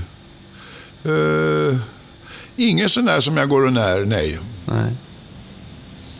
Men jag är inte sysslolös på något sätt. Och jag knegar och jag har och tränar och jag har mycket att pula. Ja, vad gör du? Vad gör, alltså, du jobbar ju mycket. Du sa ju själv att du har varit 12 timmar häromdagen och, och jobbat. Men vad, vad gör du när du är ledig? Ja, dels tränar jag. Sen så, jag älskar att se på film. Ja, ja. Jag har otroligt mycket filmer hemma. Jag älskar att se på film. Ibland går jag på bio, men mest ser jag hemma. Så det är, det är det är en hobby då, att samla på filmer då? Ja. Ja. Är jag intresserad av något, då har jag nästan fotografiskt minne. Ja. Är jag inte intresserad, då... Hur många filmer har du hemma? Det vet jag inte, men bokhyllan räcker absolut inte till. Alltså. Nej. Det är många hundra i alla fall. Ja. Många hundra. Men eh, jag har ju inte... Jag har varken dator eller mobiltelefon. Det är intressant. Nej, ja, det är intressant. Hur kommer det sig? För att du är ju inte, du är inte, du är inte dum. Så att du skulle Nej. kunna lära dig det där. Det är just därför jag inte har det. Ja, du är kanske smartare hos andra. Ja. Nej, men... eh, Nej, dator skulle man väl kunna ha, men... Hur pröjsar du räkningar? Du är ju egen företagare. Autogiro har du aldrig hört talas Jo, om. jo, jag kommer ihåg det med orangea, eller vad det nu var, som man stoppade i lådan. Autogiro. Ja, autogiro, så ja. Men jag tänkte på standard man fick fylla i förut och stoppa Nej, på nej. brevlådan. Jag gör inget. Men vi får nya räkningar? Jag ser bara till så det finns stål där. Ja, ja, ja. Okej. Och nu för tiden är det ju inte så som förr att man måste, åh jävlar jag har glömt banka. Men du vet, det är inte mycket att banka, det är kort alltid. Ja. Så det finns ju alltid deg också. ja. Men alltså, det, eh, jag hade ju en dator när Lina bodde hemma.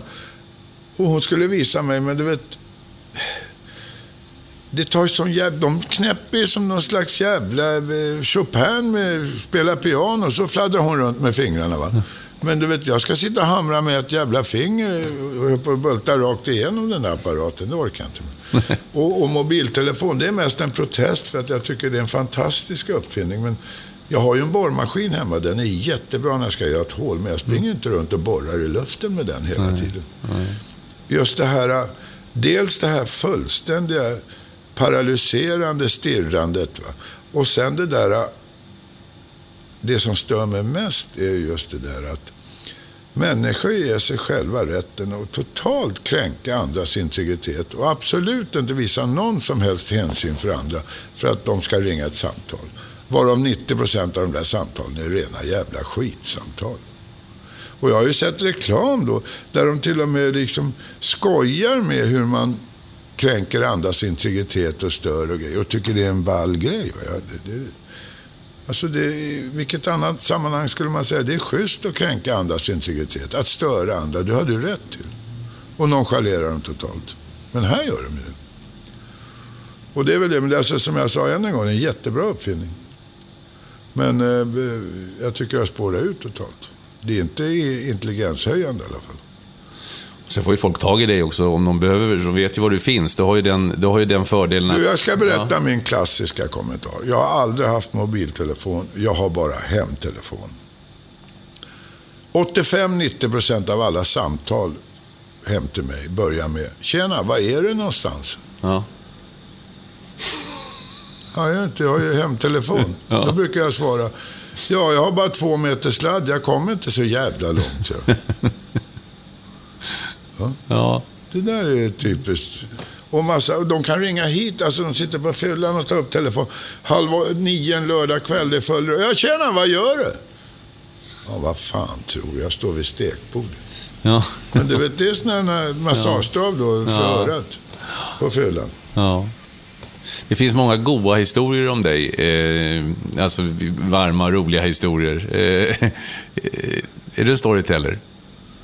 Ja, det beror på vad jag menar. Jag berättar aldrig några lögner. Jag berättar bara roliga historier. Ja, jo, eh, det finns många goda eh, exempel. Ungefär som den här som du berättade nu. Du, eh, och vi går tillbaka till idrottningen. Vem är den bästa tyngdlyftaren någonsin? I världen? Ja.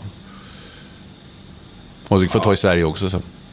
Jag vet ju aldrig om jag uttalar hans rätt, exakt rätt. Solig Magnoli. Ja. Men ja. även Vardanjan skulle jag vilja säga. Fantastisk. ja.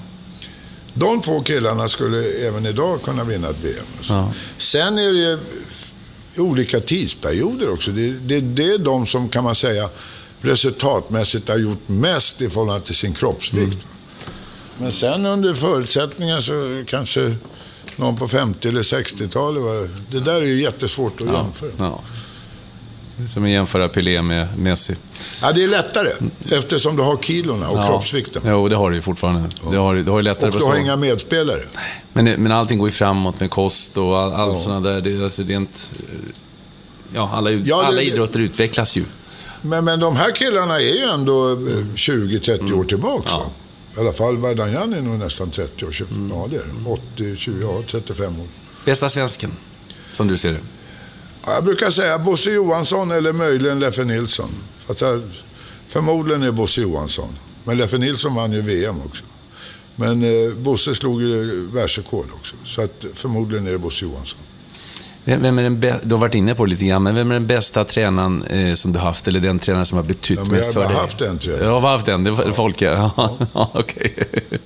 Jag tänkte någon... eh, du, är- du är envis, du vill inte... Där, du, du, du, Nej, men han var ju bra. Ja, ja. Du vill inte testa något annat och se om du, var, du kunde lära dig någonting nytt, eller? Nej, om man utvecklas bra och har, eh, känner att det... Och dessutom var han var ju ingen idiot, för han blev ju senare eh, landslagstränare för danska landslaget. Så att eh, han var ju bäst. Och så kom vi bra överens och Stockholms Sardellklubb hade en fantastisk sammanhållning. Ja. Du, eh, jag läste, apropå på, på historier och sånt här.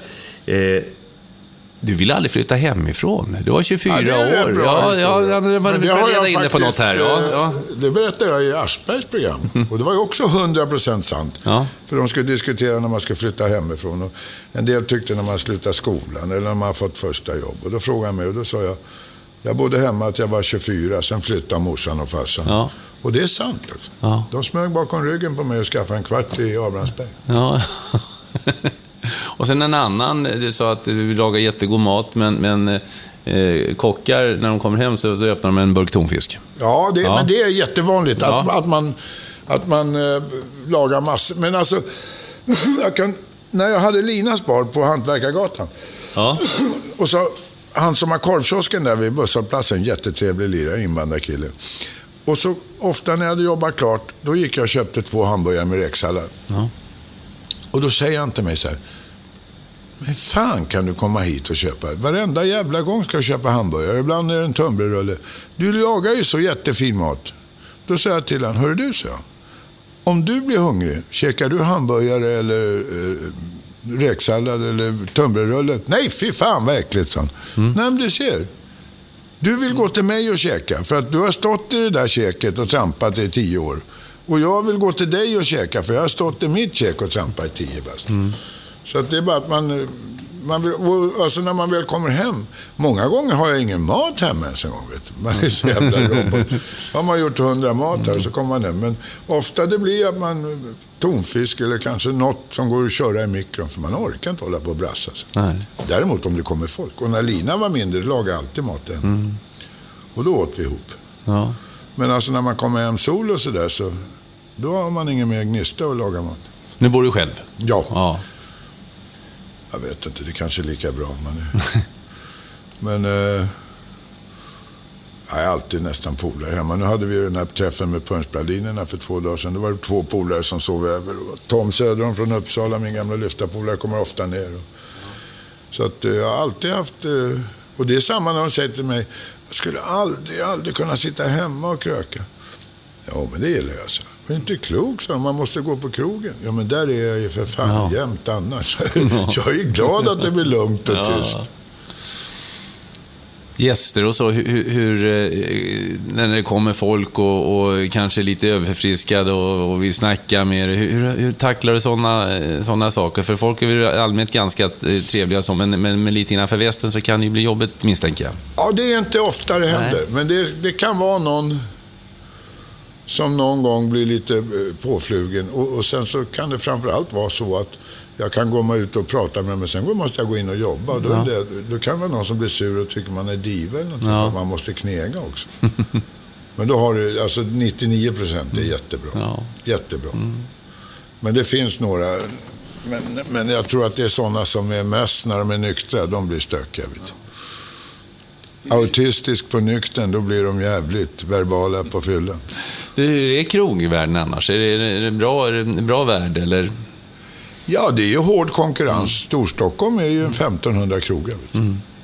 Så det gäller ju att hitta sin nisch. Och jag vet, det har hänt flera gånger när kommer folk och säger, ja, jag har gått, på vardagar, jag har gått hela eh, Folkungagatan och det var tomt eller halvtomt på varenda krog. Och så kommer jag hit och så är det fullt. Vad fan gör du? Ja, men jag skapar trivsel. Hur gör man det?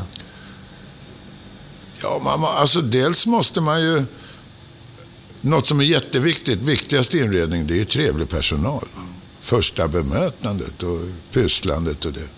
Och sen att man är ganska allmängiltig, vilket gör att man får blandad publik. Va? Sen ska de ju dessutom ha råd att komma hit. Och jag menar, det börjar bli löjliga priser på många hak nu. Och då frågar man, det är många krogägare som tycker att jag är för billig. Och då säger jag så här att min filosofi det är att 100% av det du inte säljer, det är noll. Och på noll säljer du inget eh, läsk eller vin eller sprit eller öl heller. Inga efterrätter, ingenting. Och eh, framförallt är det ju så att helgerna är inte så priskänsliga, men vardagarna är ju klart priskänsliga. Och söndag till och med torsdag, vet du, det är, det är 22 dagar i månaden. De andra är bara 8 dagar. Det är enkla grejer och alla tycker, och det låter så självklart när du säger, men ja men lev efter det då för fan, för det gör de ju inte. Men jag gör det. Har du något annat, du någon annan, någonting annat, någon devis du lever efter? eh? Ja, jag försöker intala mig nu hela tiden att lev här och nu. För jag har ganska många polare som har dött. Det har varit bukspottscancer och de har, några har borstat sig och några har hjärnblödningar och grejer. Snackade senast med en igår som har skelettcancer men som har återhämtat sig och det var ju glädjande. Men jag bara tänker, lev här och nu. Hur gör du det då? Hur, hur, har du... Jo, men man kan inte hålla på och gnälla för mycket för att eh, man tycker man skulle vara lite mer trimmad eller att man fick jävligt mycket moms den här månaden eller något sånt där. Va? Förstår du? Det, det är inget att hålla på och hänga upp sig på eller att det är någon tjatig jävel som har varit på en eller på krog. Det är inget att hänga upp sig på. Lev här och nu. Och det är klart att man alltid ska ha en ekonomisk buffert, men man kan liksom inte hålla på och spara varenda jävla spänn. Va? Jag brukar säga det att när, jag, när de rullar in mig på daghemmet där, eller på dagrummet på hemmet, då kommer jag aldrig säga, aldrig säga, det där skulle jag gjort och det där skulle jag gjort. För de grejerna har jag redan gjort. Jag kommer möjligen säga, det där skulle jag inte ha gjort. Det kan jag tänka mig. Men, det där att det där skulle jag gjort, det har jag testat. Jag har testat så mycket. Jag tycker det är kul med projekt. Vad har du kvar att göra då? Ja, Det, det är det som är lev här och nu. Det får vi se. Det måste liksom inte vara så att man eh, ska gå på en ABF-kurs i esperanto bara för att träffa en kvinna eller någonting. Förstår? Utan det lev här och nu. Och eh, jag har inga... Nu har min dotter eh, dragit iväg till Staterna för hon har träffat en kille där och ska jobba. Hon har jobbat där förut i Las Vegas ett och ett halvt år och en sväng i i Florida, Clearwater, ett år. Och då var jag och hälsade på henne på båda ställena. Så att blir de kvar länge så då åker jag ju dit en sväng. Eh, Mitt stora projekt nu innan, det var ju att jag och Liam som jag har krogen med, vi har ju hållit på att jobba ihjäl oss i sex år. Men jag ville säkra min pension och det har jag gjort nu. Alltså inte det jag får av staten, utan eh, det jag jobbar in, utan så att jag har stålar. Men då var det så att Linas morsa Katrin, som också jobbar här, hennes sambo, Kekke, han var delägare i Texas Longhorn vid Hornstull. Och då, han trivdes inte. Jag sa, sälj den delen så får du köpa in det till en tredjedel här till ett schysst pris. Och det har han gjort. Och han trivs som fan. Och framförallt försvann ju en tredjedel av eh, tiden. Va? Och man kan då liksom byta lite. Så kan man vara borta tio dagar utan problem. Och det är två som knegar. Va? Och det var mitt stora projekt. För det kallar jag för ett projekt i livskvalitet. För det skapar ju förutsättningar. Och jag är ingen sån här som vill åka iväg tre månader den där. Men jag kan dra iväg. Jag gillar att åka till London tre, fyra dagar. Och sen kan jag åka dit en sväng eller något. Och det, det, det, var ett projekt i livskvalitet. Lennart, det är någonting som jag borde ha frågat dig nu, som, något som, som har han missat det? Nej, jag kan väl inte säga att det, du har missat någonting direkt. Det har varit tyngdlyftning, det har varit hundar, det har varit krogen, det har varit... det mesta. Det har varit jättetrevligt Lennart. Jättetrevligt. Tack, Tack snälla. Tack. Tack för att du har lyssnat på Holmgren möter. Har du förslag på gäster vi kan möta? Tipsa oss på Twitter, Niklas Holmgren. Hemsidan holmgrenmöter.nu eller Facebook Holmgren möter. På återhörande.